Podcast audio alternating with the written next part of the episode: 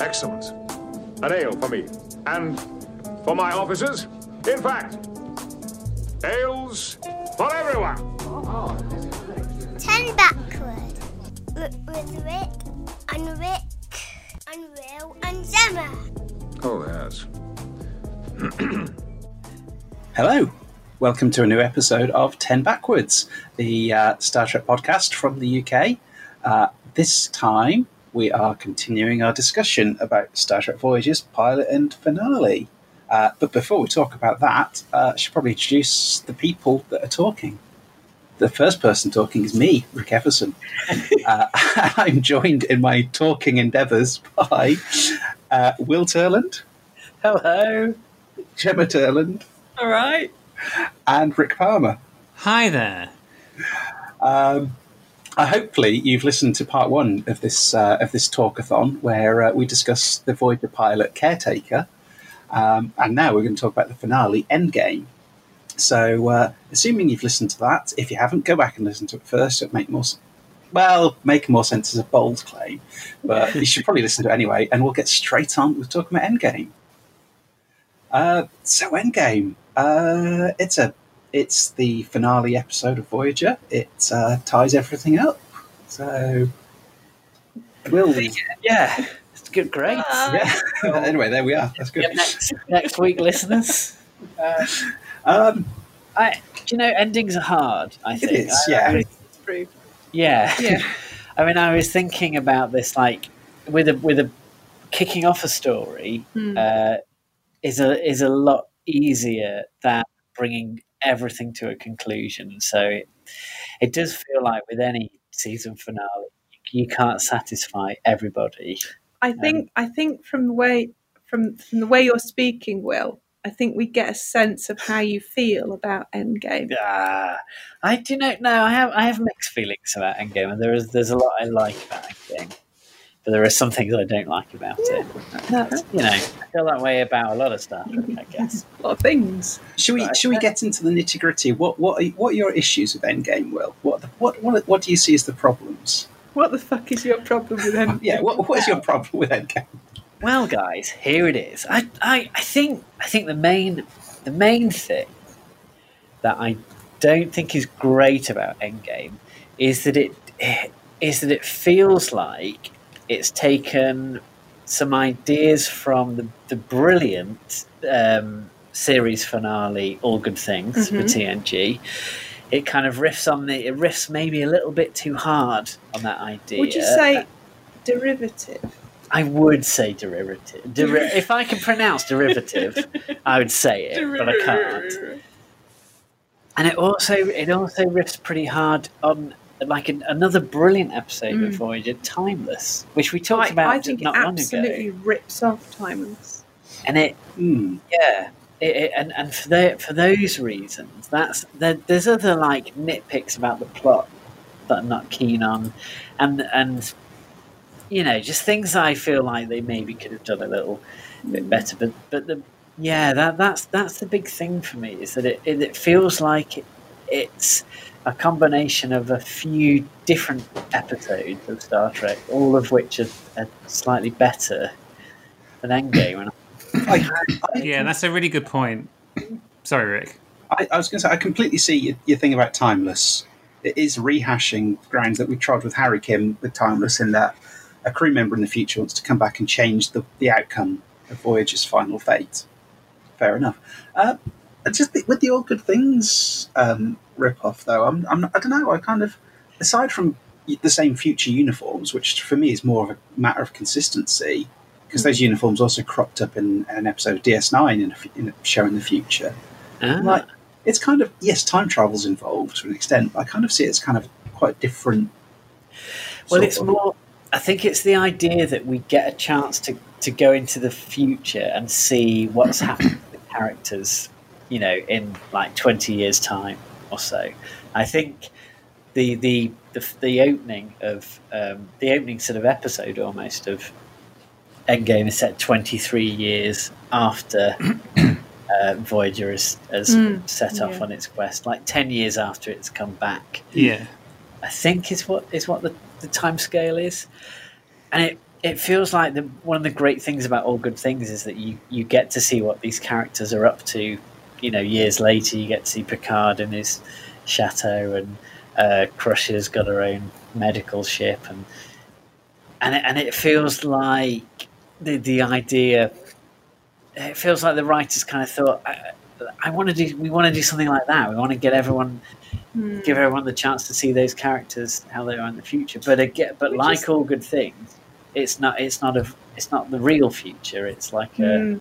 a version of the future which never really comes to pass. Well, it is the real future. It is one. It is a real future. Yeah, yeah, yeah. yeah. I think the thing for me was that in this finale, it's not really the Voyager crew that have control over the events that lead to them getting back to Earth. It's something, something comes in, and something like Admiral Janeway comes back, comes back in time to sort of course correct their their journey because mm. of certain things that have happened. Because she feels like too many people were lost along the way. But we uh, we jo- but we join this story at a point where they're almost like characters that we don't know because they've been back for a long time. So yeah. the characters that we've the characters that we've sort of been watching for the past seven seasons, I mean, they're still they're still main characters in this story. They still have plenty to do, but but it's sort of like they're they're almost secondary to the main story. Whereas whereas they should be, you know, they should they should be the main. The, they should be the main characters of this story. I mean, mm-hmm. I, I I don't dislike Endgame at all. In fact, I remember watching it the first time I watched it. I absolutely loved it because of all the cool stuff that that all the, the cool modifications that Voyager gets, like its ablative armor and stuff, and it's just so badass once they once they do that. But watching it now, it's like this finale. It it kind of involves an enemy that that became a main enemy in the series, but. But ultimately, I don't know. I, I think like like Will, I, I just feel like it's not quite, perhaps the story I would have liked to see resolve the, the arc of the story that Voyager was telling. Yeah, yeah, I see yeah. what you say. Because all through, they've been very uh, competent characters. They've they've. handled any danger that's come their way, and suddenly they're just being led by the hand by future yeah future Janeway, who says you you, you can't handle this. I'm here to teach you, to show you the way, to get you home, to drag you there if you have if I have to. Yeah, yeah, it's like, yeah, yeah. It does infantilize them slightly, I guess. They didn't get themselves home; they had to be rescued by a, a future Janeway. Mm. But which you know, I, I, I that is, but then that's. I mean, it is consistent with the Janeway character. All yeah. the way through, it is consistent with her character. She is, you know, I, she's she's a stupendous, wonderful kind. I'm, I I can't shut up about how amazing Janeway is. But part of that, part of how what makes her an astonishingly wonderful character is her massive flaws, mm-hmm. and she is overbearing, and she is. blinkered, and she doesn't she does she does just barrel through, and that was that's you can see that that's how she would deal with this situation if she became obsessed with the fact that she lost someone so precious to her. Yeah anyway, carry on. I, I, I see I mean and I, I kind of did always feel a bit like it's it's always to me a shame that Voyager got home, because Voyager from the future had to interject. But one of the things that struck me when I was watching this time is actually they essentially what what our our, our main crew do is reject future Janeway and her plan, and then adapt it. And they they kind of talk future Janeway around and say, "Okay, you you this this isn't right, but let, let's try it this way." And they meld their plans a little bit. And the ultimate plan and how they get home isn't just Jane future Janeway does it for them. Future Janeway brings certain materials, but the, it's it's an integral plan. The, she becomes integral to the plan that overall they come up with. But do they? They, I mean, yeah, you're right. She does change her plans, but it's not them, is it? It's Janeway and Janeway. It, it is, but I think I think I think current Janeway makes the best plan out of the opportunity she's been presented mm. without just letting future Janeway come in. I mean, it's, it was never going to be a smooth meeting with two Janeways. We saw that way back in Deadlock. Janeway is not a woman who can get on with herself. Another episode that Endgame um, takes some ideas well, from, yeah. maybe. Yeah, maybe. I love the fact that Janeway never likes... Janeway and Janeway never get on. yeah, yeah. If uh, yeah, if, if a Janeway and a Janeway come in contact, oh boy. Stand back. in, in fairness, though, Star Trek has a long history of this. Um, the two Rikers, Tom and Will, they didn't get on. I really thought you were going to say the two Roddies. um, uh, they got on okay. They got on all right, yeah. Yeah, but the, the two Ronnies are different Ronnies, though, aren't they? They are. Yeah, they're not. They're not the same Ronnie split in two. Um, yeah. it, you go back to Kirk and his transporter duplicate. They they they had to fight yeah. it out, uh, even though they had to be recombined and put back together. So Data yeah. and his, his evil twin, and uh, even Picard in Tapestry, Picard is is presented with a like an alternate version of himself. But yeah. It, and he doesn't like it. Oh, no. I think there is something really interesting about how you, you see coming across a version of yourself mm. and seeing everything that you don't like about yourself in that version. And well, that, the entire mirror universe spins off from that basic idea, doesn't it? Yeah. Mm. So. And so, the things that, that I really like about Endgame is all of the the Janeway on Janeway action. It's all of those scenes are great. And what? No. Uh, oh wait, wait. I can't. Uh, this is uh, this is fan fiction. This is this is a rabbit hole of fan fiction. I'm not. Uh, oh no, yeah, yeah. Well, you gotta have a you gotta have a rabbit hole. uh, I'm not even going to indulge. Uh, that that rabbit hole, because I feel like actually we already did that when we talked about Deadlock. We well, totally maybe you did. Oh yeah. No, we did. Yeah, they got really close, didn't they? Yeah, yeah. yeah. No, yeah. Um, anyway, maybe. But no, I, I like I like the the future Janeway um, slash current Janeway uh, conflict. I think mm. that's one of the episode's best yeah. strengths. All yeah. that stuff's really good. I think it's really interesting that.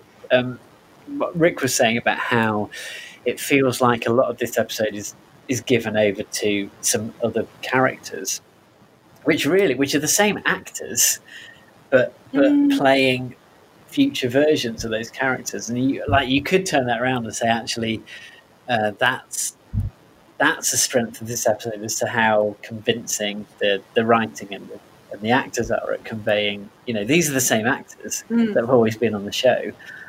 But you're utterly convinced that these are future versions of themselves. I think. Mostly. Or, mo- mostly. Okay, mate. Harry Kim? Harry Kim. Harry Kim's just Harry Kim. He's just Harry Kim. He's just a, he talks with a slightly gruffer just, voice. Yeah. I haven't come to one of these reunions in four years. Why? I've been on a deep space assignment. For four years? Compared to how long I was on Voyager, it seemed like a long weekend. Uh, uh, uh, Barclay is always stupendous. I mean, he's yeah. he's a great actor. Um, uh, the name escapes me. Oh, Dwight Schultz. Dwight, Dwight Schultz. Schultz. Schultz. Schultz. Schultz. Um, yeah, he's he's always a joy when Barclay's around. Um, yeah, the Barclay and uh, Doctor, or should I say, Joe? Yeah. Yes, yes. Um, seems great. And I love that. I love that. I love how they're facing off, and Barclay's no, he's not going to tell him. And then off screen, he's obviously told him. But I love the. I love the way that's done. You're stammering, wretch. So, I haven't heard you do that in years. I think you do know where she is. She is one of the most decorated officers in all of Starfleet history. I'm. I'm. Sure, she can take care of herself. You wouldn't be saying that unless she was doing something dangerous. You are putting words in my mouth. Tell me where she is, Rich. Because yeah. he's so he's so steadfast. He's not going to time. Not no no no. Everything's fine. Everything's mm. fine. And then it, it reveals that he obviously did tell him. Told him everything. Yeah, yeah. That's that's a lovely off-screen, you know. Obviously, usually we complain when something happens off-screen, but in this situation, it, I think it works beautifully. Yeah. For, I, I was thinking, and in terms of what you were saying about this, this finale can be accused of maybe being a bit derivative, though. We're like, we're, we're facing off a T N G villain. We've got a T N G support character. And, you know, and as much as it's great to see the future versions, we're, we're doing time travel again, which Voyager's maybe, I know the phrase done to death kind of springs to mind. Yeah. I don't, I, yeah, I, to, going back to your T N G support character, I don't, I, Barclay's been in, been in Voyager enough to say that he's spanned the two series, I would say. I, uh, yeah, I guess it feels like his, quite his integral. Yeah, yeah, his appearance no, entirely feels warranted yeah, because yeah. he is their main connection in yeah. the Alpha Quadrant, I suppose. And I don't want to take away from his Voyager appearances, but I was just thinking, if if you were to make a list of things in this episode that were taken yeah. from T N G, yeah. it, it starts mounting up, doesn't it? Even if you think, you know, Voyager's had a lot of Borg activity. But. Yeah, I think I think Voyager tried to take. Um, we, we could have a whole episode on Voyager and the Borg. Um, Voyager tried to make Borg theirs, but they just ended up yeah destroying the Borg. I just I just feel by the point of Endgame, the Borg weren't even a Voyager main villain anymore. Right, we had that period yeah. with the Borg. I mean, we had Seven of Nine. Mm. But but I think there was that. But I think the peak era of, of Voyager having the Borg as an arch enemy were sort of that era, like that end of season three, beginning of season four, and, and carrying on from that point onwards. Like, but it was mostly to do with Seven. It was sort of Seven's connection to the collective. It was Seven that the the Borg Queen was fascinated with, and yeah. Um, and I don't think I don't think Endgame is derivative. I just personally, I just think that it's not it's not the kind of story I think I would have that I think Voyager could have ended with. I think I think ultimately it was a brave decision to have a show where a ship is stranded a long way from home, because ultimately the true answer is that you would need maybe, I don't know, twenty seasons mm. to, to to tell the story if you wanted to, well, or seventy-five or, technically. or you could have, or you could have an answer, or you could just leave it, or you could you could have a finale like Timeless and just say that it's better to survive than to try and get home, or to try mm. and cheat your way home and die, and leave it open ended, like in um, in Stargate Universe. That yeah. show got cancelled, so they sort of left that show with with um with not with people not knowing if they ever got home. Yeah, which uh, you know, and uh, Quantum Leap as well. Quantum Leap is a show where That's I think awesome. They kind of, kind of, sort of unceremoniously just say Sam Beckett never got home. yeah, yeah. Um, so I, I completely understand that they they needed to craft an episode which ultimately saw Voyager get home.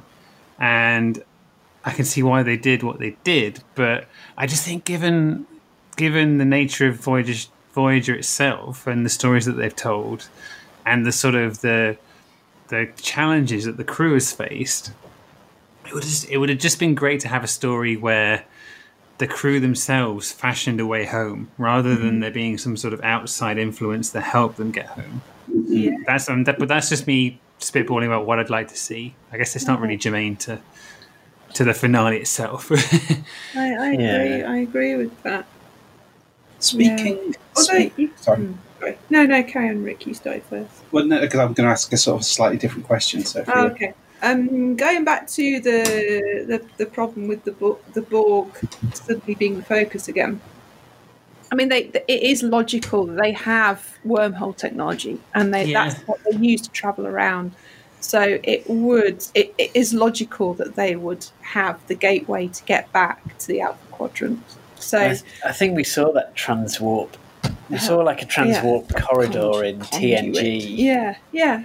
so, before, I think. Something so. else from T N G. yeah, yeah. Well, no, but then, to be fair, though, they do share this, physically share the same universe, so yeah, they're going to yeah. have the same things. So yeah. if people are going to start getting pernickety about that, then you can you can you can say, what the fuck is um, O'Brien doing on, on D S nine? And he was one of the best characters on Worf.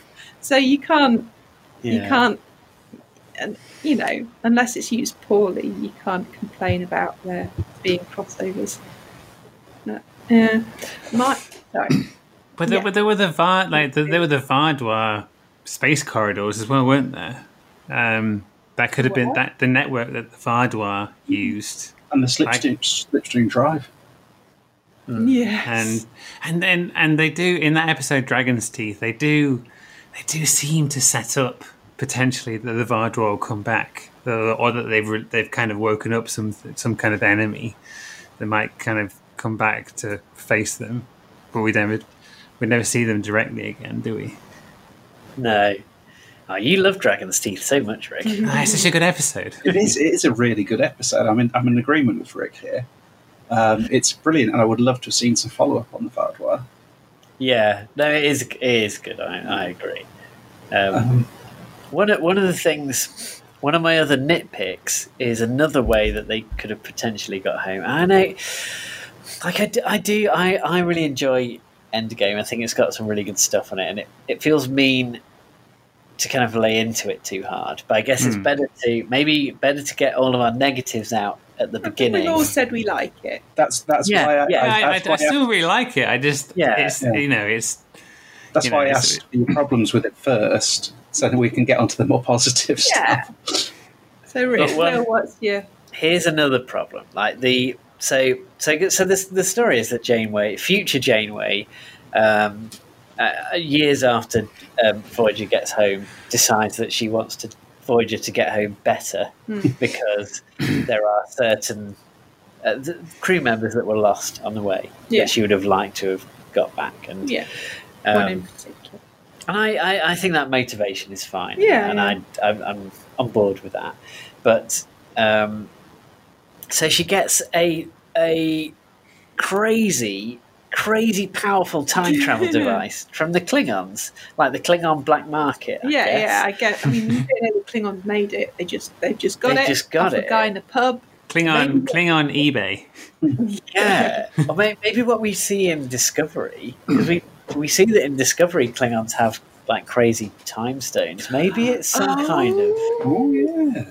In my head canon, I'm thinking it's like it's something that. Maybe yeah. that's why they have yeah. that technology. That but, works.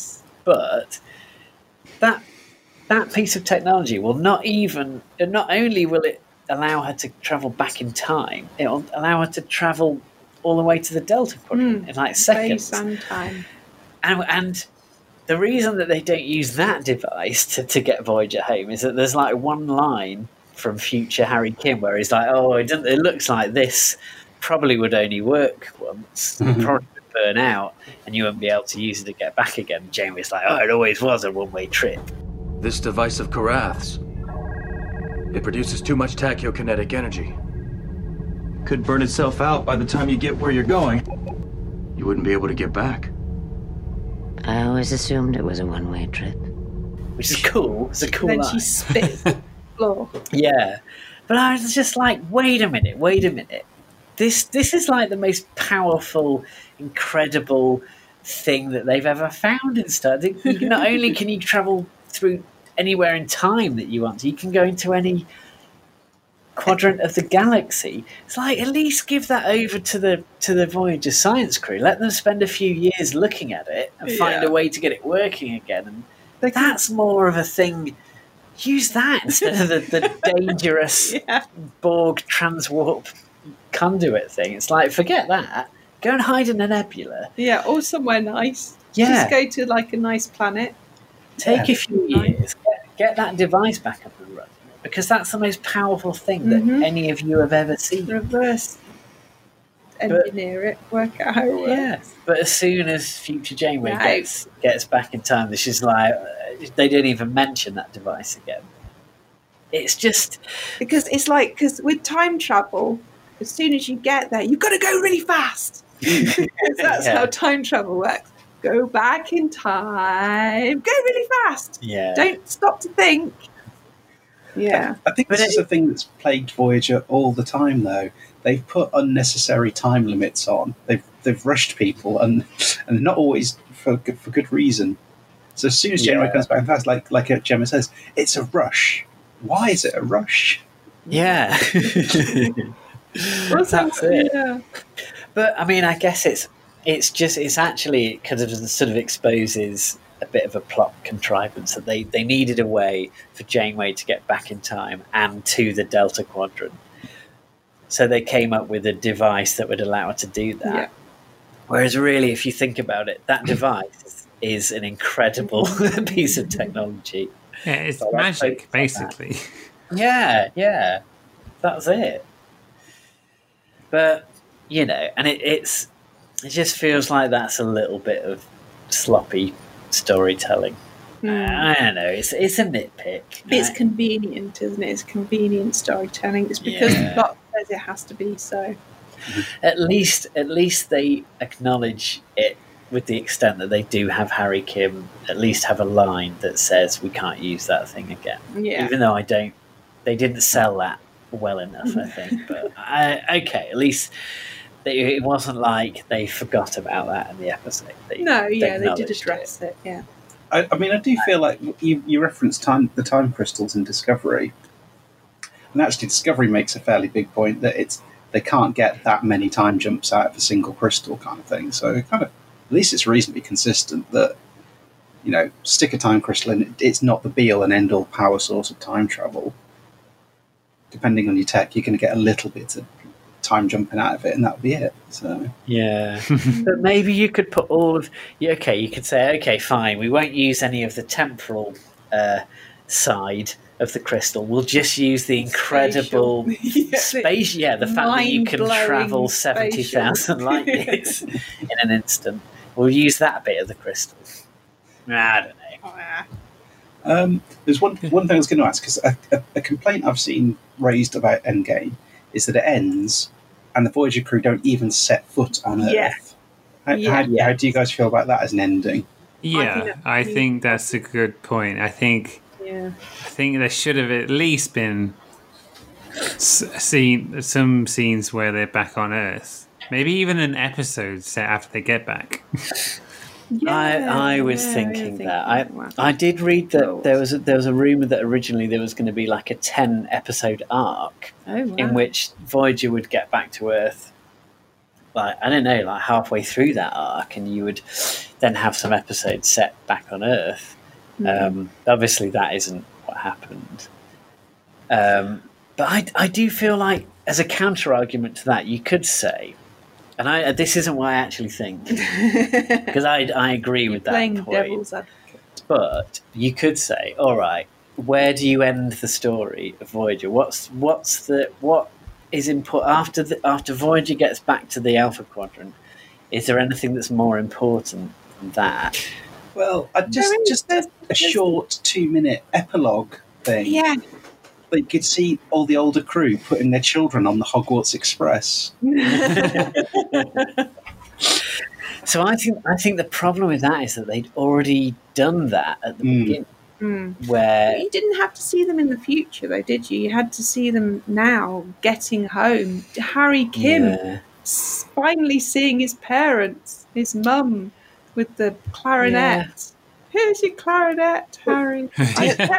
Paris, Paris reconciling with his father. Yes. Yes. D S nine did it beautifully at the end of what yeah. of what we leave behind. Is um, with everyone just you know where they're going. They've all got their assignment, even yeah. if it's just five minutes at the end of the episode. Yeah, they've landed, and it's like two weeks later. They've been debriefed, and they're setting off, and they just have that little goodbye with each other. Like you know, mm-hmm. some of them are going to go off to new assignments. You know, we don't, we don't even know what happens to the Marquis. No. And no, they raised that. No. They raised that in season, exactly. season six, I they're, think. They're still technically criminals, yeah. aren't they? Yeah. And there's also there's the there's a there is a there is a beautiful um, moment during the episode. I think it's early on in the episode. I can't quite remember. Yes, it is. um, when Harry is trying to get Paris to go into the nebula to to try and find their way through, and and he's saying, God, what's wrong? Why, why, where is your sense of adventure? Don't you want to go home? And Paris says, I am home. If we go to the captain together, she'll be much more likely to approve my plan. I don't want her to approve it. Where's your sense of adventure? I left it in that nebula, and I'm not going back for it. Don't you want to find a way home? I am home, Harry. Yeah. My yeah. wife is here, who is about to give birth to my child. This is my home. Mm. Yeah. And there's no, there's nothing addresses that. How many other people feel that, and nothing addresses that? Yeah, yeah. What, like, what's it going to be like for Seven? Yeah, I was going to say, yeah. Well, we yeah. find out, of course. But that's yeah. Well, yeah, no, absolutely. That's yeah. But yeah, in the immediate term, what happens to the Marquis? How does Seven adapt to that? What does how does yeah. Paris reconcile life back on Earth? Yeah, is his wife going to be put in prison? Mm. Is he raising morale on her, on her own, on his own? You know, it does feel like from a from a from a screenwriting point of view, the easiest thing to do is say, "And Voyager got home, and everyone was happy." And roll credits, because that's it's almost like, like how do you kind of fit all those things in and, and satisfy all of those mm. finales? But but in um. Uh, in, in Babylon five, in the the fourth season, the you get the climax of the story, mm-hmm. wh- which is which is kind of a, like a, a uh, like an attack on Earth, mm. and then you get a whole episode dedicated to an epilogue, basically, and it's um, it's not an, it's not the most exciting episode, but it does tie up all the loose ends, mm. uh, and it, it it does feel like Voyager could have done with that. Yeah, I think so. and and yet and yet there is a part of me that thinks if they had done that, would I be sat here no, moaning in no. an alternate universe when I'd be going, do you know what they should have done? They should have just bloody ended it when they got no, back to the end. No, I don't think you would. I don't think you would say that. No, if it's done well, it could have been a beautiful episode. Yeah. Mm. I know, I think something some it doesn't even have to be an episode, but just something to show them back home, yeah, and mm. just a glimpse of the fact that they're back home. You never got the fact yeah. that they're back home for the characters. You saw the ship, you saw other ships, and that was it. Do you know what's a really yeah. good episode of Star Trek? It's Home, Enterprise, in season four of Enterprise. After the Zindi incident, and after the time travel to space Nazi in World War Two thing, basically, the whole thrust of the episode is Archer gets debriefed about the Zind- the, the war, um, the incident in the Expanse, and um, and that's essentially it. The crew talk about what they're going to do next. Are they going to keep stay on Enterprise? Are they going off? Very little happens. The biggest action part of that is Archer has a nightmare about fighting Zindi when he's climbing a mountain, and that is it. Mm. That sort of an episode would have worked yeah. perfectly. Mm. Yeah, the family. Getting... There's an episode. There's an episode yeah. um, called Family yeah. after um, Best of Both Worlds. This is really good, like a really good episode actually. Mm. Um, Picard goes those... back to the family ranch, and there's a there's a great subplot with Worf as well, which isn't to do, which isn't really to do with the events of um, Best of Both Worlds, but it's just a lovely story because yeah. it's just Worf and his parents. But yeah, I completely agree. I think we could have stood a well, finale where everyone just takes stock of what of their lives and how being on seven years on Voyager has affected them and what they're going to do next. And I fucking would have loved that episode. That's something yeah, you can yeah. do in, in T V that you you couldn't do with a film necessarily. Mm. And it, and it it almost felt like they approached the finale like it was a like it was a like it was a film, yeah, and they had yeah. to tell that story. Whereas actually, if you think about it like a T V show, you have got the time mm. to do that, you know. But yeah, get them home an episode earlier and, and have a, a massive conclusion. Mm. And, I, yeah. I, and I have to say, uh, we watched it last night and I nearly fell asleep halfway through it. yeah. Which, to my mind, shows that there was some slowdown and filler in the middle that they could have cut out. Okay. So yeah, they did have they time. Could have, they could have got back ten minutes earlier. Yeah. I, I think as well in, in this episode in Endgame, Um, Janeway is still haunted by her decision in Caretaker to not use the array, to not just go mm-hmm. straight back mm-hmm. home. Am I the only one experiencing deja vu here? What are you talking about? Seven years ago, you had the chance to use the Caretaker's array to get Voyager home. Instead, you destroyed it. I did what I knew was right. You chose to put the lives of strangers ahead of the lives of your crew. You can't make the same mistake again. Like she has this ability, she has this opportunity to to use this technology now, this kind of Klingon magic, um, to and and Federation future knowledge to kind of construct this means for for Voyager to get home. Um, and I think that, you know, the writers of of the series, they probably wanted to have that happy ending where they did get home.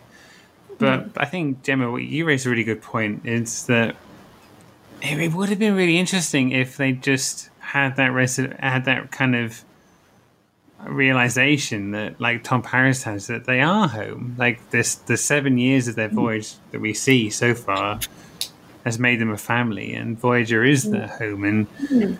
they don't need to take a shortcut home. Whatever happens, happens. But You could, I guess you can't leave a series like that. You can't leave it open-ended saying... No they, no. they kind of have that moment, though, with Harry's To the Journey speech, though, because Harry's the most, oh. you know, I want to get home. And he's and he has it, it, he makes a speech and says, you know what, at the end of the day, it's the journey. We're on this journey yeah. together. And you you people I'm with on this journey are my family. So yeah. and, and all characters have that. Really, so I kind of think that is in there a little bit.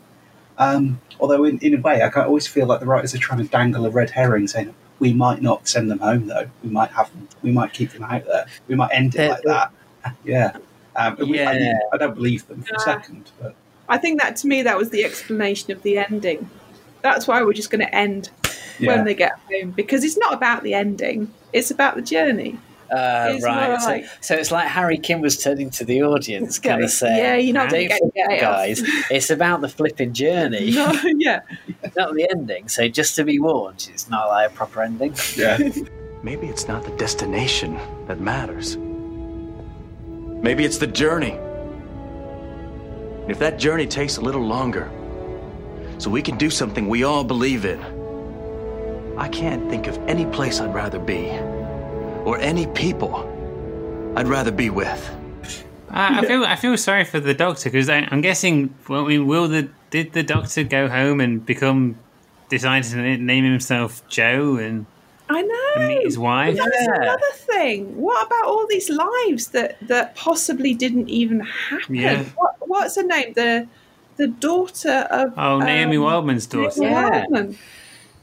Yeah. yeah. But you know, I think I. I Yeah, that that uh, at times when I've watched Endgame, that has annoyed me. But then, but then I kind of think, but this was Janeway's mm. decision. Like, it's okay to feel that way because it was Janeway. It's on Janeway. It's on yeah. future Janeway that she's thought, yeah, I don't care mm. uh, because I need to do this. I need to I, do I this. Need to get, I need to get Seven back. Which Seven, is my what, the yeah. daughter that I never had. Uh, yeah. has died. I cannot get over that. I am going to selfishly change yeah. history. And I and I think, and particularly this time when I watched it, I thought, you know what, that is in keeping with Janeway's character. Yeah. I believe that she would do yeah, that, yeah. actually. And um, and actually, I think that's one of the, that's, that's maybe one of the strengths of Endgame. Um, and it's character driven in, in that respect. Yeah, because yeah. now now we know that thanks to that, each of has had a long and happy. Li- oh, hang on. oh, oh.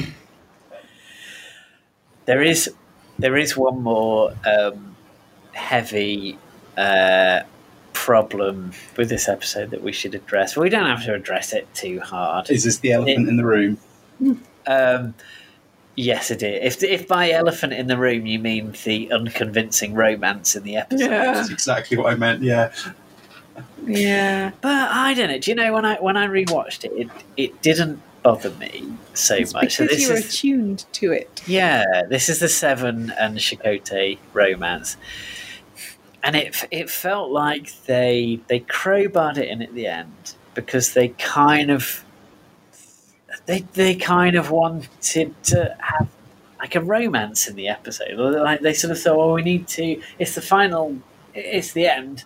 Let's pair a couple of characters up. Mm. May as well be Chakotay. Why not? Yeah. And I don't know. Uh, I mean, not... to be fair, there have been press. There is precedent that yeah. she did have the um, the, the fake dates, the creepy fake dates with Chakotay. Yeah, she did. Um, um, so obviously there was an attraction for her there, and you know, who's going to say no? And what it does give us is a is one of my favourite scenes in the whole episode is that bittersweet moment where the Doctor mm. discovers oh. that, that Seven is is sort of dating Chakotay in real life, and it's it's really underplayed. Uh, it's, it's really it's really painful, and it, I just it's a, it's it just makes me think oh, she, she she could have ended up with the Doctor, oh, no. you know. And once the failsafe is gone, you'll be free to pursue more intimate relationships. I'm aware of that. If you decide you need help with that aspect of your humanity, I'm always at your disposal. I appreciate that. Really? Yes. But I already have all the help I need. And yet I really like that that scene yeah. where it feels like that all comes from the actors rather than the, the dialogue that's written, the way that they play it. Yeah. Well, we, we said uh, in the previous episode that Uh, Robert Picardo's performance is what really makes the Doctor, and I think that particular scene, yeah, that undercurrent of, a, of disappointment you can see played on his face. It's so, yeah. it's like, damn, he really is in love with her. Mm. And is isn't that sort of unrequited love more a more interesting story than if oh. her and the Doctor had got together? I don't, I don't know. I don't like, know. It gives us more to talk about, you it know, does. And it it feels like it's feels like it's sort of realistic in the way that that's the way the universe goes. You yeah. know, sometimes the course of true love doesn't run mm. smooth, and yeah, I mean, I think I think the the sort of bigger problems is the the. the kind of lack of chemistry between yes. Seven and Chakotay, and, and how how sort of sudden and n- not, not entirely convincing that relationship is. But well, there's, a, there's, I, a, there's a story floating around that Robert Beltran said he, he basically dared the writer, because Brannon Braga at the time was dating Jerry Ryan, and he sort of basically says, oh, because you're dating her, you'd never write a scene where Chakotay and Seven got together. So Brannon Braga was like, fuck you, man, I, I so would. yeah. That's not a great basis to decide a fucking plotline, man. No. Because the actor dared you. Yeah. Um, I, I, feel, I feel like I've made my peace with it over the it, over the years. It happened, it's there. It, it doesn't bother me as much. The problem is that they, it, it's, it's when they set up things, like... These two characters, um, the Doctor and uh, Seven of Nine, had a chemistry. Yeah. And they were close. Chakotay and, and Janeway had chemistry, yeah, and they yeah. were close. Mm. That so, But they, the writers decided that wasn't going to happen, and it doesn't work when it's just... It doesn't... When it doesn't... When yeah. it doesn't organically... go along with the characters, it doesn't work. And some of it is they they write it to service Seven. Mm. So Seven is the one who had an episode around discovering a humanity and like having holodeck dates with the holographic Chakotay. Seven yeah. is the one who hears that she'll die and it'll upset Chakotay, so she withdraws from their relationship. Seven's the one who's like got a dating, it's a, yeah, almost echoing Data's dating program. She's got dating mm. research and doing that. Chakotay's very passive in the whole thing. Yeah. Because consistently yeah. over seven years, they've underwritten Chakotay and give, not given him any interesting fucking stuff to do. Yeah. Um, and I just, yeah, so that's kind of a thing. More more than the out of nowhere-ness, it's the fact that Chakotay's, you know, just a cardboard cutout in, in his own bloody relationship, bless him. Plus. Yeah. yeah, and then also that Chakotay's um, character fact in the future is that he's dead. yeah, that's the great Yeah, they're like, oh, what are we going to do with Chakotay?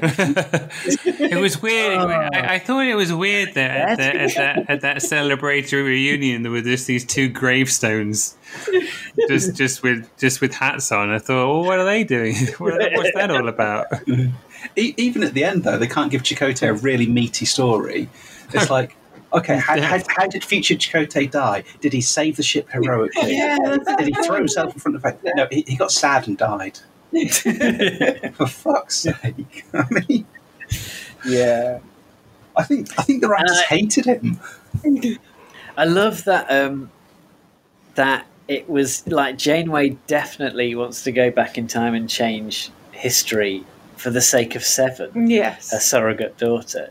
Not because Chakotay's died. It's just like, and also, I suppose Chakotay might survive. Yeah, added bonus, Chakotay won't be so sad he died. It's a little cherry on the cake, and it's like the cherry that you don't really... You, you wouldn't be fussed about eating. It's a slightly shriveled one. Yeah, yeah. You'd it's brush, past its prime. You'd brush it off, or you'd eat it. But then if you found it on your plate, you'd be like, nah, yeah, yeah, okay. I've got nothing else. um... I, I do want to get onto the positives of this thing, but just one last thing. I didn't. I, I, I, yeah. I didn't care for future Tuvok and oh, his no. condition. Oh, you see, mm, that I've got. That I yeah, I've got a lot to say about the Tuvok future I, character. Not, but one one thing I uh, have a problem with is the inconsistency of aging makeup. um, okay, because. Um, Harry seems to have aged dramatically in those. Was it twenty years? How was it? Ten years, twenty years since they got home. It's about and he's like, it's about twenty six years because it's twenty three. So it's twenty. It took twenty three years for them to get home. So that means that's another sixteen years. Yeah. Journeying, and then it's a ten year anniversary. Yeah. yeah. So I think it's twenty six years. So yeah, he's like. like He's like grey. He's about fifty, maybe. Hair, and he's lined. And um, uh, Paris is, is is balding and pouchy. Janeway, Janeway's got yeah, yeah, yeah, yeah, whoosh, and that's it. Yeah, um, yeah. So I'm, I'm, and also um, um, B'Elanna, slightly grey hair, a little bit, a little bit grey around the eyes, but but so you know. Maybe like uh, maybe Klingons live longer. Well, they do. Yeah. So. Uh, okay. Fair enough. Well, that's fine then. That's all right. That bit. Two two Vulcans live for a long they time. Do. They do. Two. Well, yeah. That's that's too long. I'm. I'm do, do you know? I'm going to defend it. I'm going to defend that that those makeup decisions just on the grounds of, you know, for once in Hollywood they're suggesting that the older lady stays attractive and the men well, don't age as well. A very good point. And I think that's a nice reversal of the normal Hollywood attitude towards aging. So, yeah, that's yeah. true. Yeah. The older guys look like shit. He was in it for long. Yeah, I think it's around the practical yeah. fact that she was a bigger character in it, so they didn't have to do just, her makeup. They just had to do some on her neck to give her an old person. No, like you can't, I, I, yeah, get a wattle. I'm sticking yeah. with the men age like shit, but the ladies age, like, age like I would shit. bother them like they like yeah. they like to be bothered. In the right way. How do they like to be bothered, Rick? I refer you to the pilot, Caretaker. Yeah, but only in the right way, guys. You know, don't don't mess about bothering her wrong. The wrong way to be bothered. Be like, if I was like, Gemma, don't, Gemma, don't, Gemma, no, Gemma no. have you have you seen this on no. Memory Alpha? Would you believe this? Tri- listen, listen to this trivia about Caretaker. Look what I watched on TikTok. Yeah. Gemma, Gemma. yeah. Look at this. Look at this. I can do this dance. Wrong way to be bothered. um. But yeah, going back to Tuvok, see, mm. ah, I find I find the Tuvok dilemma, which is what I'm going to call it now, really interesting. Um, because from what I hear from you, Rick, you didn't like future Tuvok. Is that right? Well, I just feel that Tuvok having a mental breakdown of some kind is overused. It was a mental breakdown. It was it was a degenerative disorder. I know, but. The Tuvok losing his faculties has been done to death on Voyager, but in, he has in various a methods. Disorder. Yeah, I, I, I, I know that. I just feel that wasn't the story they should have used. I just, I just feel, you know, they, they had that great story, Riddles, where uh, maybe he just really does that well. That's his thing. Yeah, I just, I, he's good at, at going nuts yeah. in a in a in a gentle way. Yeah, I just, I just thought, oh, Tuvok, Tuvok's, yeah, they're just doing that thing to Tuvok again, which they've done. Yeah. Long-range sensors are detected. No trace. Her disappearance remains a mystery. I am deeply concerned. What are you concerned about, Tuvok? Her disappearance. Who? Five three three one seven one five three. See, my my problem was that it was it's tragic. The the story of Tuvok, he will degenerate. He he has this disorder. He has Alzheimer's, basically space mm. Alzheimer's. Yeah, and he's going to degenerate. The same with Picard, as well. And they've they've found a nice way out of that. Um. Um. And that was, I, I mean, I, I do love tragedy. So this is my own personal tastes.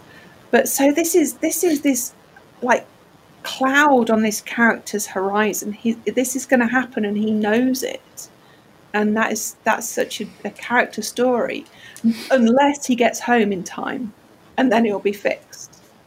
Um, so they go okay. through all of this, the story of getting them home in time, and then you assume it's just going to be fixed and everything's fine mm. with that character. Oh, he's, he's fine now. So that whole story of him having to face his... Well, it, it, if you look at um, Pike, if you look at the what is amazing about Captain Pike, he knows what's going to happen to him in the future, and yet he carries on. And that that is that is that shows the strength of his character. That that's an amazing thing. And you have that with Tuvok. Yeah, that's but true. You also have the, the, the flip switch and he's fine. He's, he's, he's going to be okay. Yeah, is it that it's like, it's it feels like that, that plot element was there just as another motivation yeah. for future Janeway to come back rather than something they were really that interested in exploring. Mm. I think it's also a useful contrivance to avoid the whole thing that Tuvok would have gone with her. Mm, yeah. There's no way Tuvok would have let Janeway face something like that alone if he had been in full command of his faculties. Yeah, mm. maybe. Maybe, actually. Because yeah. um, we go back to the pilot, you know, the, the Janeway-Tuvok friendship is so strong in that, and it's such a marvellous thing. I love it through Voyager. I don't think it gets enough airplay.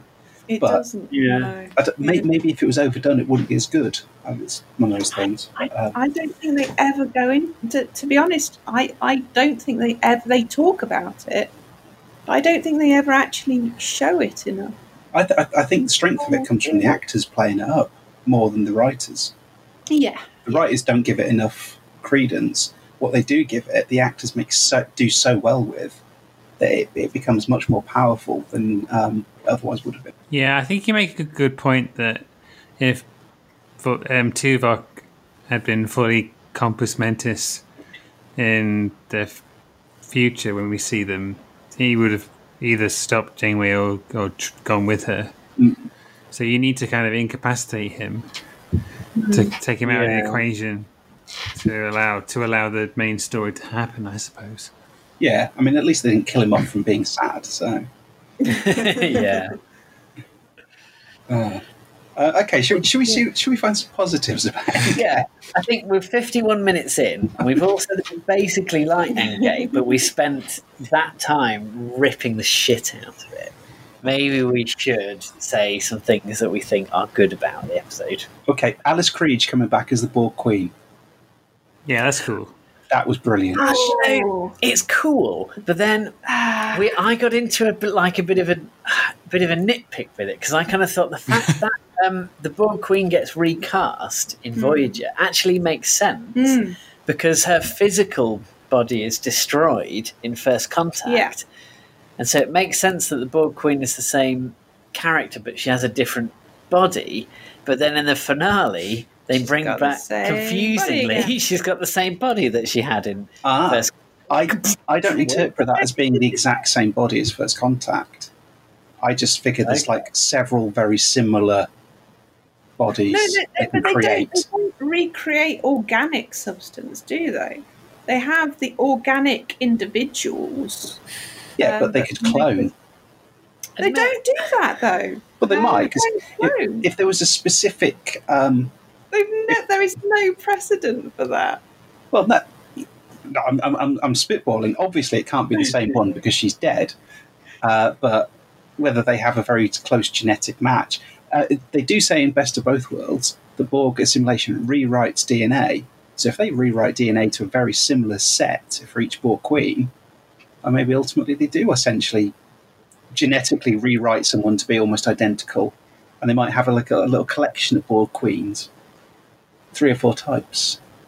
But I, I mean, I guess the th- the thing is, they wanted to bring back the actress from the movie. I mean, she's great. She's, do it, she's, I, she's a great actress, and she she you know she does it very well. Yeah. I don't. Yeah, I, you know, I, I think she's cool in it. Hmm. I, th- I I think that counts as a positive, even though I I I, I nitpicked I, it. I, I, about. But to be fair, like the, the Borg Queen, like she kind of gets put together, doesn't she? Like she she exists as a sort of a like she's not a drone that's always just a body. Her her her bits kind of come together, like hmm. her. her kind of head and shoulders and knees and knees and toes and and they all get kind of com, kind of brought together. So maybe I don't know, maybe maybe like that, like it's just a head. Maybe they just cloned her head. Yeah, because it is just a head and shoulders in um, First Contact, isn't it? So yeah, maybe she, there's like seven or eight of heads all around. Like Crichton, like Crichton had, like Crichton had spare heads. Yeah, yeah, yeah, exactly. Yeah, there's, there's your Alice Krige spare head. There's your Susanna Thompson spare head. There's probably some others that we may see in the future or never at all. I always feel that the Borg Queen herself is a specific consciousness spread out amongst the collective that can at any point be downloaded into a specific prepared built body. That was my was my interpretation. She's the embodiment of the collective, so she's she she takes a physical form when it's convenient or appropriate, but the physical form is built and it just contains consciousness that's essentially the sum of the collective. Yeah, I, I think the Borg Queen exists because they weren't able to kind of carry forward the great original idea of the Borg, which is that there's no individuality. Mm. It's a gestalt consciousness, but it's really hard to it's really hard to kind of have a gestalt consciousness as an arch enemy because yeah, you, you don't have because you can't really you can't, you can't really hate it. There's no, no there's no uh, yeah. there's no singular there's no singular individual to hate or or, or be or see as an enemy. It's hard it's yeah. hard to so, on-screen drama works if you've got two people faced off. Yeah.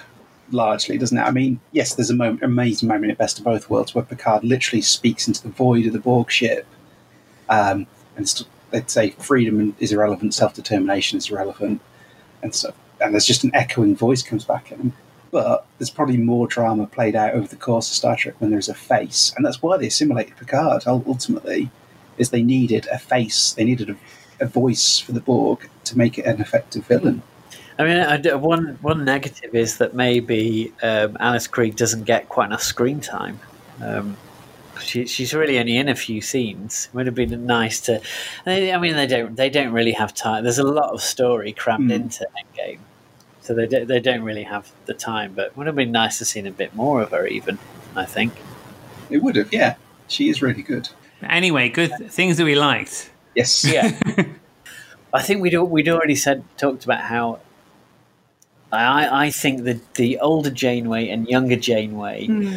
um, dynamic is really good, mm-hmm. and I love I love the idea that you might meet your younger self and learn something from your younger self, and I love the whole the kind of thematic idea that she's given up coffee in the future, mm. and when she comes back, uh, like she, you know, she's drinking tea, but then eventually she starts drinking coffee again mm-hmm. with young Janeway, and she's like. Oh, can't believe I ever gave this up. Coffee, black. I thought you gave it up. I've decided to revive a few of my old habits. Oh? What else besides the coffee? Oh, well. I used to be much more idealistic. I took a lot of risks. I, I, I love all that stuff. I yeah. think that's great. Uh, and she... Yeah, she she sort of rethinks her. She she's doubting herself because her younger self is challenging her mm-hmm. on her own arrogance and mm. um, sort of bloody-mindedness. And yeah, all that stuff's great. And J- Janeway's a great character, and having double Janeway is oh, all yeah. the better. And any scene where they're together, like all that stuff's really good. Mm. I think. Mm-hmm. I love. Uh, I love the. Janeway, old Janeway, basically going on a suicide mission into the uh, Borg hive. Yeah, pretty badass. The, isn't it? Yeah, that's astonishing. Yeah, it's great. Yes, yeah. And I, I like, I like the the kind of complicated, uh, sort of rug pulling, confusing mm. plan that they have, but it makes sense um, all the way through. It does make sense, and I yeah. like that they get one up on the on the Borg Queen, mm. and even though she gets all confused about time travel and lies uh, down and dies, she does. Yeah, she does. I guess we'll get we'll get into that, but um, but yeah, I I I like that. I think all that that mm. story stuff yeah. works, and it, it's it's a little bit rushed and crammed in. But but actually, it, you, you could argue it, the other side of it, it it's fast-paced and it, it plays out quickly. And, um, yeah, I, li- I liked it. Mm. I thought, actually, that, that all that stuff works pretty well. It, it's a great moment when you realise, actually, the good guys had a plan all along. Mm. Yeah. Uh, and I like I, I love that bit in Wrath of Khan where um, Kirk and everyone bring back to the Enterprise and they explain the code thing that him, Kirk and Spock had done, and you realise, shit, they were playing Khan the whole time, and now we're going to go kick some ass. And it's kind of that moment where you're like, ah, oh, they had, they were on it all the time.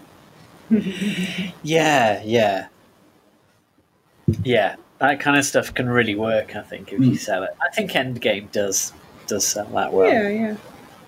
Yeah. I, you know, I, I mean, I like I like seeing the characters older and in the future, and I, I, I buy into the idea that older Janeway has problems getting over the fact that Seven didn't come back yes. with her. And I, I initially, one of my moans about Endgame was that why Janeway wouldn't. This is stupid. Janeway wouldn't go back in time just to save like some extra crew members. It doesn't mm. make sense. Why would she do that? But actually, it does make sense. She would do that. Yeah. Because Seven is like a daughter She's to her. Daughter, basically, yeah. And the fact that she, that Seven didn't make it back would have would have she, destroyed she, her yeah, she, to she the never. If you think about what you do, you know, for your own children, mm-hmm. would you would you go back in time and risk the I don't know, like the temporal? Yeah, of course you would. Whatever. I mean, you do you do whatever you had to do yeah. to save yeah. that person's life, wouldn't you? And I, I actually believe Janeway would do that. It's mm-hmm. it's entirely consistent all the time. You know, she's been like, get this crew home. We've got to get this crew home.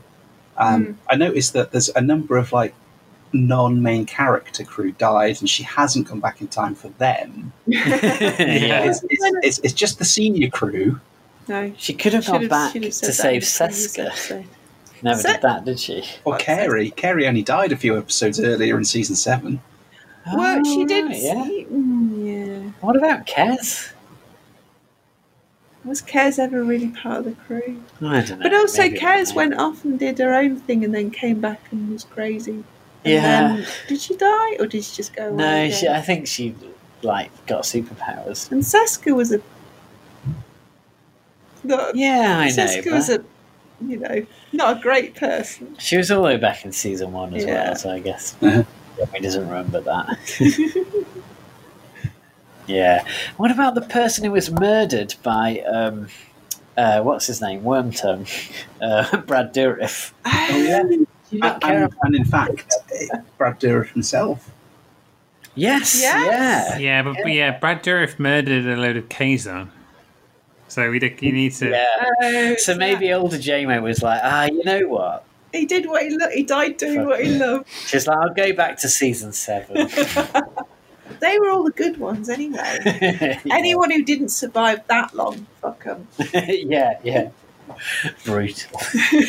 um, I have to admit, like when I when I first watched this episode, um, I really loved the bit where Voyager gets all the upgrades and it just goes mm. back into that sort of yeah. Borg nebula and has no problem demolishing yeah. Borg cubes and everything. Oh, it's God, pretty yeah. cool. Transphasic torpedoes. Yeah. Blow a cube to shit.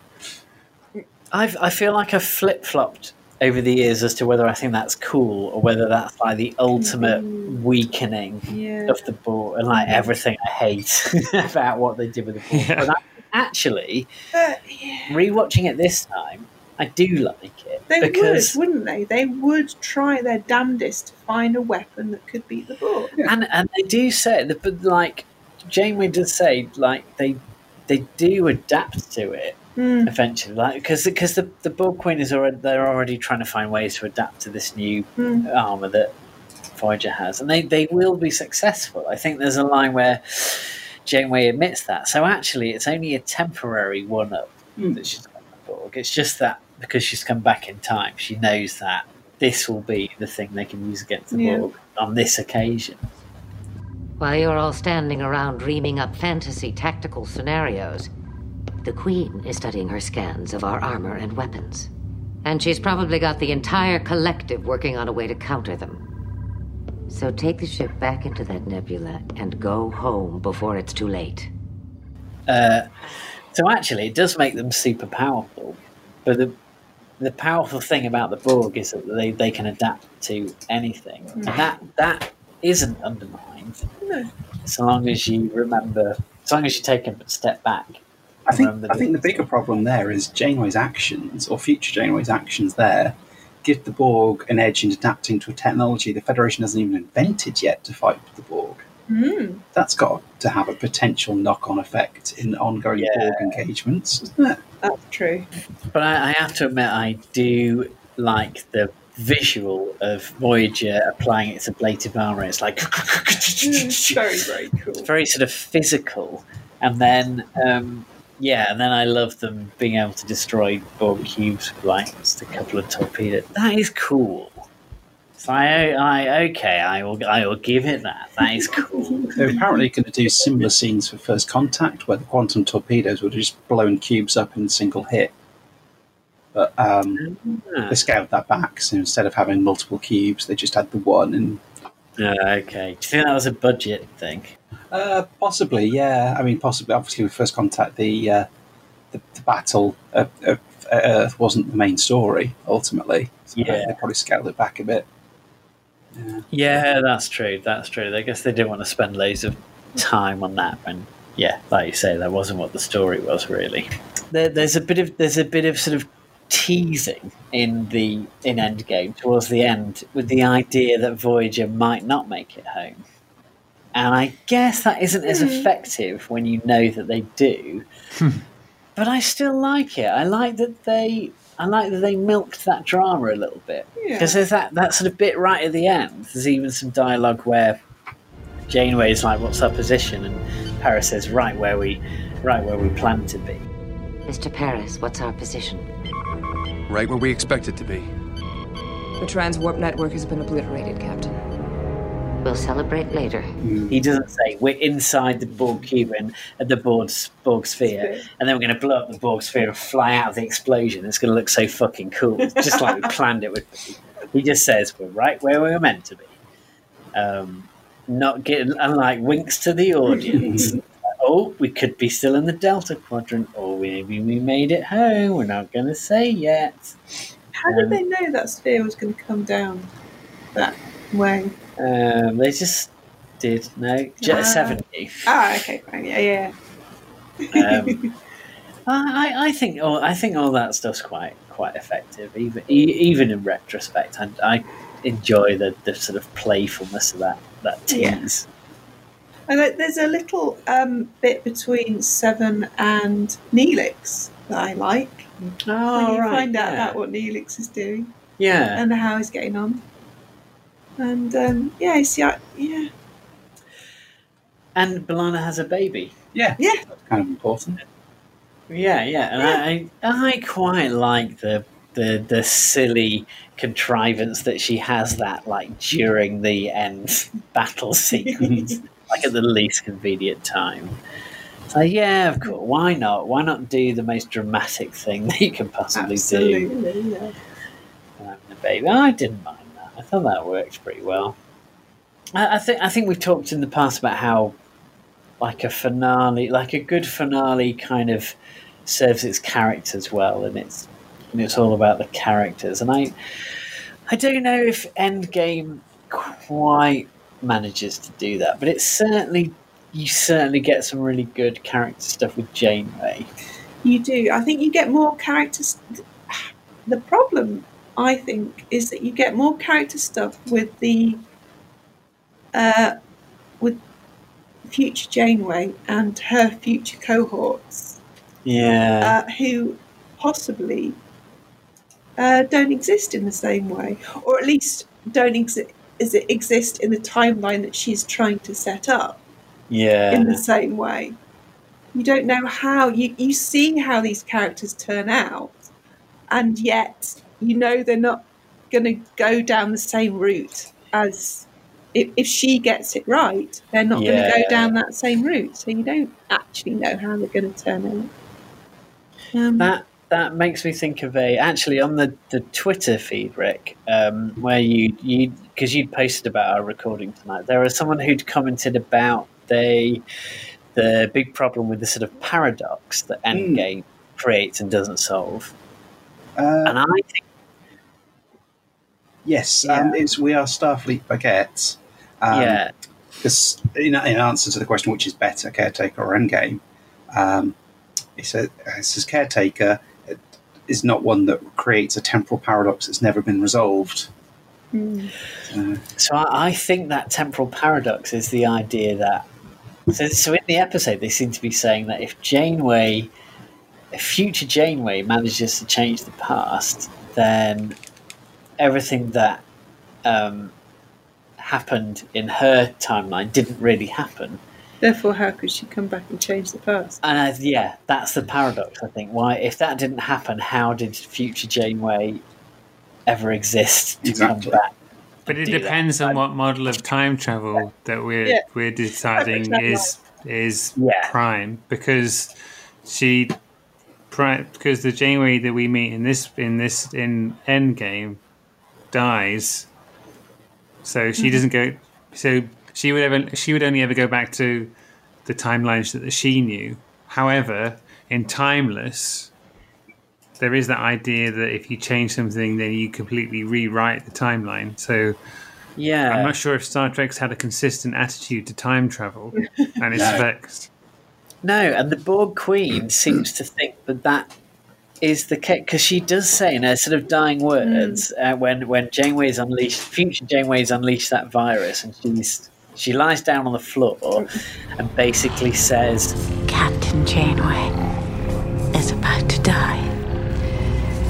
If she has no future, you will never exist. And nothing that you've done here today will happen. But, but actually, but then if you think about it, that doesn't make any sense. I don't know why she's so smug about that, because... understand? No, because well, if I mean, if if past Jan- if future Janeway has changed the past anyway, then future Janeway doesn't exist in that mm, version in of time version travel. Time. But if you, I love the way we're all talking about it as if we absolutely yeah. know we understand how we're, it works. The mechanisms of time travel, of yeah, course, we're experts. What in an idiot! Yes. Obviously, because we've watched a lot of Star Trek. Yeah, I mean, as, as Rick says, Star Trek's been inconsistent with its models of time travel. Yeah, it's used various if, if, ones. If you if you assume instead that uh, future Janeway came back in time, and by meddling with the timeline, she creates an alternate branching timeline, uh-huh. a la Back to the Future two, when Doc is drawing on the on Indeed. the blackboard, then that basically works, because that that. future Janeway could still have come back in time to that point mm-hmm. and changed time uh, changed changed what happened, and then died. And that, that timeline can still exist in a parallel universe, but then this new version of history could yeah. also still exist. It's like it's kind of the same way you can make sense of yesterday's Enterprise as well, and and Timeless, and most other time traveling. But I guess it could, you know, it, yeah. I mean, yeah, I, I think Janeway is changing it in such a way that it gets. It gets them home much earlier than was going to happen. It's it's not just the it's not just this preventing the deaths of Chakotay and Seven, is it? It's, it means that they get home much earlier than they were they would have done. Mm. Yeah. So it's not trying to avoid a bump in the road by let's just get around this bit where this horrible stuff happens, and but you'll you'll still get home in twenty-three years' time. It's It's a drastic change, isn't it? So do more, do, do more drastic changes create completely separate timelines, or do they just do they still have bits of? Yeah, I mean, in this case, I guess it's a completely different because it so like sixteen years of events won't happen. But I guess in other adjustments, yeah, or, I don't know, yeah, yeah, yeah, it's.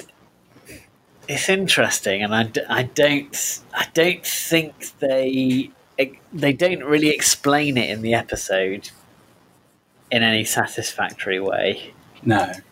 So I think you have to make sense of it in your own headcanon, really, don't you? And yeah, I mean, I, I like I like time travel stories where the time travel might be successful, but the universe will still adjust to sort of make certain things happen. So, I mean, Chakotay and Seven might still die. yeah. Like, like they get home earlier, but then, I don't know, they they have like a really stupid accident at home. like they, they, oh, they... Yeah. That's, that's a good point. I mean, future Janeway has no guarantee that her actions, this new timeline that she's created, is going to be better. Yeah, you're absolutely right. Seven and Chakotay could have died. You know, they, they could have, the Voyager could have could have been blown up trying to get back through the transwarp hub, and, and no one could have made it home. Yeah, Voyager getting home earlier could have set up a whole new set of problems. Yeah. They, they might just crash into space dock. Yeah.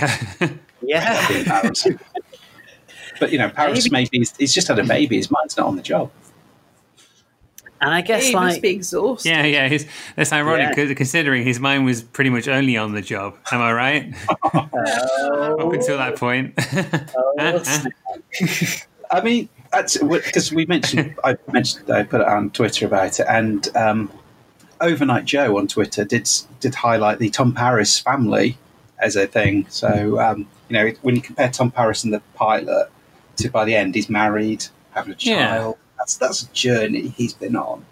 And I'm, yeah. I'm not the biggest Tom Paris fan in the world. In fact, I kind of generally dislike him. Um, yeah, I said it.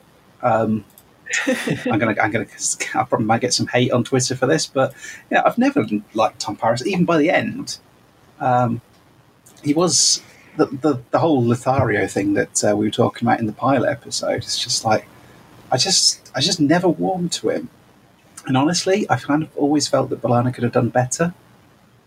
So, there, I said it. Was, it. It was a small pool she was fishing from, though, wasn't it, to be fair? This is very true, yes. Yeah. yeah. I happen to know that, that uh, Rick Everson has some feelings for B'Elanna, and I feel no they, they may have clouded what? his judgment. Uh, it tarnished his vision of, of Tom Paris. Uh, that, is. that is a true there thing that Will jealous. is saying. A little bit of jealousy there, Rick. Yeah, a little bit. Makes you bitter, doesn't it? I, I know I know what you mean, though, Rick. I mean, I, I do think um, I like the episode thirty days, which is a Tom Paris heavy episode. I, I, I think that's a good episode. I do think he gets better as a character, but he still has that sort of, I don't know, like he still has that sort of... Um, alpha male bullshit about him that I'm not a huge fan of, um, mm. especially in season one. Like, um, I, I did, there's just some stuff that comes out that's just a bit, a bit, a bit cringy. yeah. to to hear like, from someone, and not even in a, not even in that, not even in that sort of blokey sense. It's just a, it's just a, it's just odd for a character to talk like that. And I mean, I don't, I can't, I can't remember characters in, you know, in the original series talking like that at all. And, and I would say the original series is probably the one that gets the most attention for the era in which it was made. But I can't remember characters talking like that at all very much in the original series, like Paris does.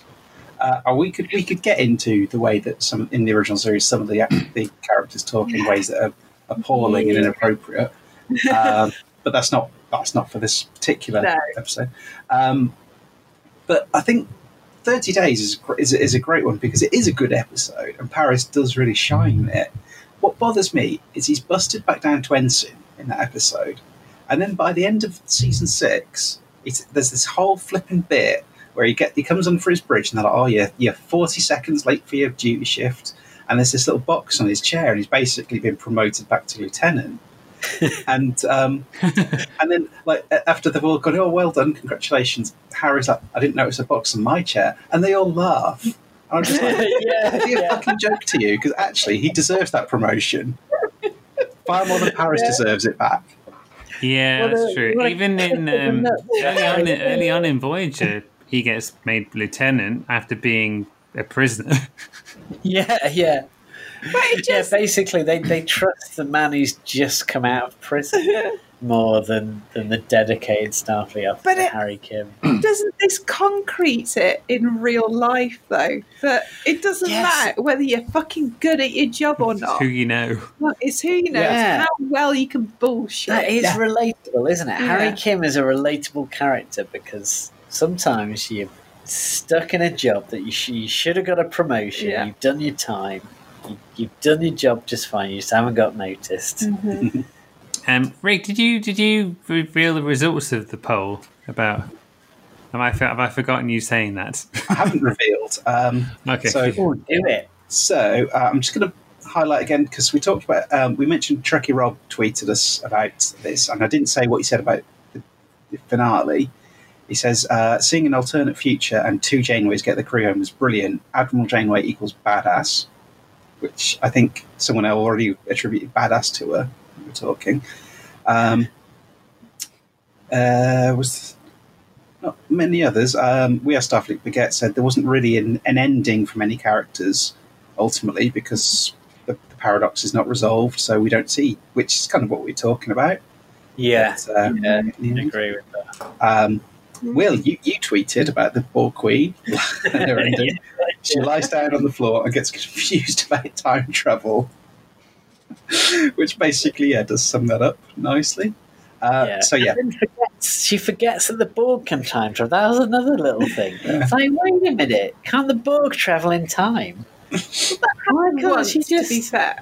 Yeah, but but they, that means they have that tool. That means they're like, surely.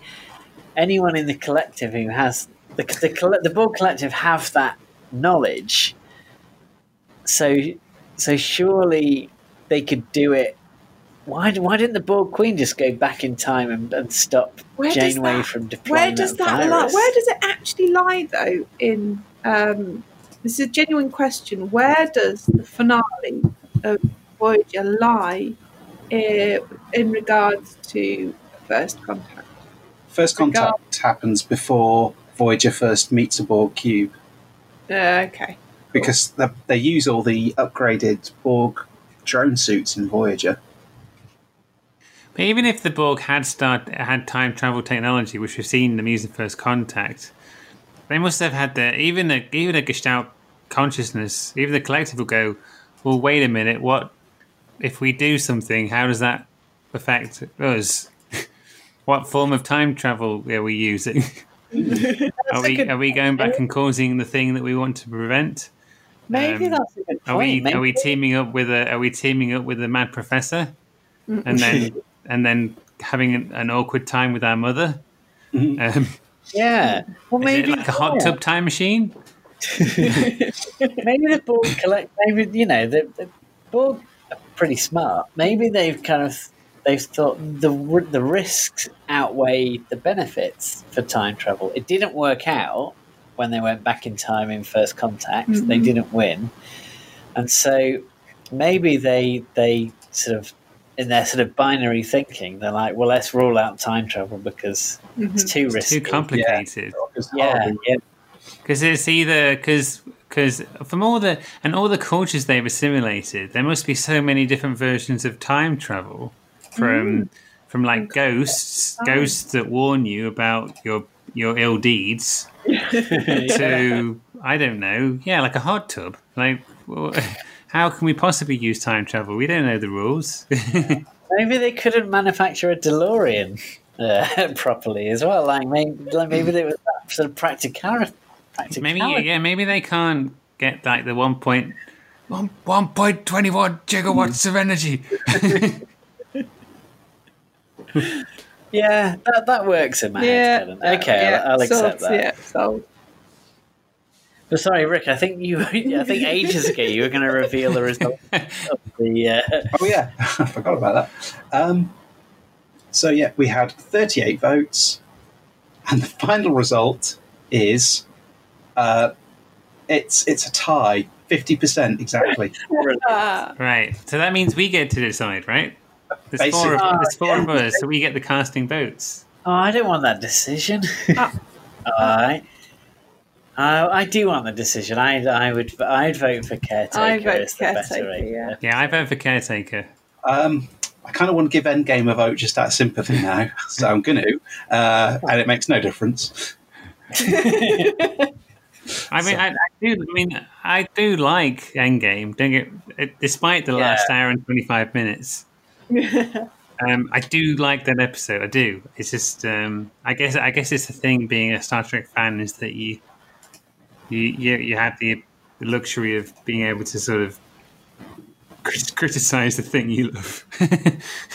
yeah, and I mean, as we were saying, you know, endings are harder than. Uh, At beginnings, yeah, and yeah. I, I don't think Endgame is a bad season finale by any stretch. I, no. I think it just isn't a great one, mm. but I don't I don't dislike it enough to for it to an, annoy me. I, I, you know, it's I, I think it's a good episode in its own right, and I think it's a it's a solid finale. It's just not a not a brilliant finale. It's it's hard though because you look at T N G's uh, All Good Things. That might be the greatest uh, T V finale in the history of T V. Mm-hmm. How do you how do you top that? You know. Mm-hmm. And, yeah, and there's always there's, there's always the fact that a finale is the end, and that's always going to bring sadness. That's a really good point. It's always going to colour your opinion of it because you don't, you know, if it's something you love, you don't want it to end. So. The finale's it's it's a it's a real mixed bag. That's a really good point, and maybe that's what I love about All Good Things, in that it, it doesn't end the story because they, they knew that they were making a bunch of movies mm. after the series ended, so it doesn't end the story. And that that is a good point. Maybe the best kind of season finale is the is an ending that's not really an ending. Mm. Well, yeah, I mean. Look at Firefly. It never, you know, it, its season finale was, was an awesome film. Yeah. Because the T V series never got an ending. Therefore, there was no disappointing episode. Yeah. Yeah. Interesting. Yeah. You had to bring Firefly up. Now I'm I, sad. I had to. I'm so sorry. I'm sad like Chakotay. Oh, don't die, Rick. Gemma, are you going to go back in time? I will. I will make that never happen. Jeez. Just go back in time to this moment where you made Rick sad. Yeah, no, but I've got to go forward in time in order to get the technology to go back in time. Ah, oh, jeez. This is going to get convoluted. You're going to have to lie down on the floor and explode like the Borg Queen did. Okay. Well, we've, we've um, guys, it's it's nearly one o'clock, and we've all got to go to work tomorrow. So oh God, yeah. We should finish this. And also, we've been talking for an hour and a half. Yeah. Uh, yeah. Do, does anyone? I don't even want to ask this question. Does anyone have any final thoughts about Endgame? Uh, I'm I'm good, actually. Yeah, I'm, I think we've covered everything. Yeah, thankfully. Yeah, yeah, me too. I think I think we really talked this one up uh, in as as much depth as we could. Yeah, I think we have. Yeah. Um, great. Let's finish there, shall we? Mm. Um, thank you very much for listening, everyone. And we're, we're going to be back in the future with more uh, Ten Backward episodes, I'm sure. Yeah. Yes. We don't know what they're going to be yet, but... They're going to be about Star Trek. Definitely going to be about Star Trek. And, uh, yeah, thank you very much for listening. Let's um, let's wrap it up. We'll see you again next time. Thank you, guys. Yeah, thanks. Bye. Bye. Bye. Cheers. Do you realise how incredible this is? It's tradition. You ever noticed her bum? What? That bum. Oh, no! I will say... I will say... Fewer things. Fewer things. Okay. Enough of this self-indulgence. Thank you so much for listening to our podcast. If you want to get in touch with us, our website is w w w dot lower decks radio dot co dot u k. You can reach us on the Twitters at, at ten backward, ten being the number and backward being the word backward. We're also on Facebook at w w w dot facebook dot com forward slash ten backward podcast. You can also email us at crew at lower decks radio dot co dot u k. On a personal, individual level, my Twitter is at Will Turland. Rick Everson's Twitter is at TrekFanRick. And Rick Palmer's Twitter is at Mister Imhotep. Hi, thank you again for listening to the podcast. I hope you enjoyed it. If you did, you might consider supporting us. We have now have a Patreon uh, where people can uh, pledge small amounts to fund uh, ongoing projects like uh, keeping our website up to date, uh, um, new audio equipment as we're going along, and potentially uh, opportunities to expand our content. Uh, you can go look at this at patreon.com forward slash lower decks radio. Uh, if you don't feel you can donate but would still like to support us, we would love it if you could subscribe to us on however get your podcasts through iTunes, Stitcher, Google Play, or we're on various third-party apps, and if you could leave us a review on any of those, that would be fantastic and would be very appreciative. Thanks again for listening, and please tune in for more podcasts from the Ten Backward crew. Let's make sure that history never forgets the name. Ten Backward? Laddie, don't you think you should rephrase that? Ten backward. Ten backward. Set a course for home.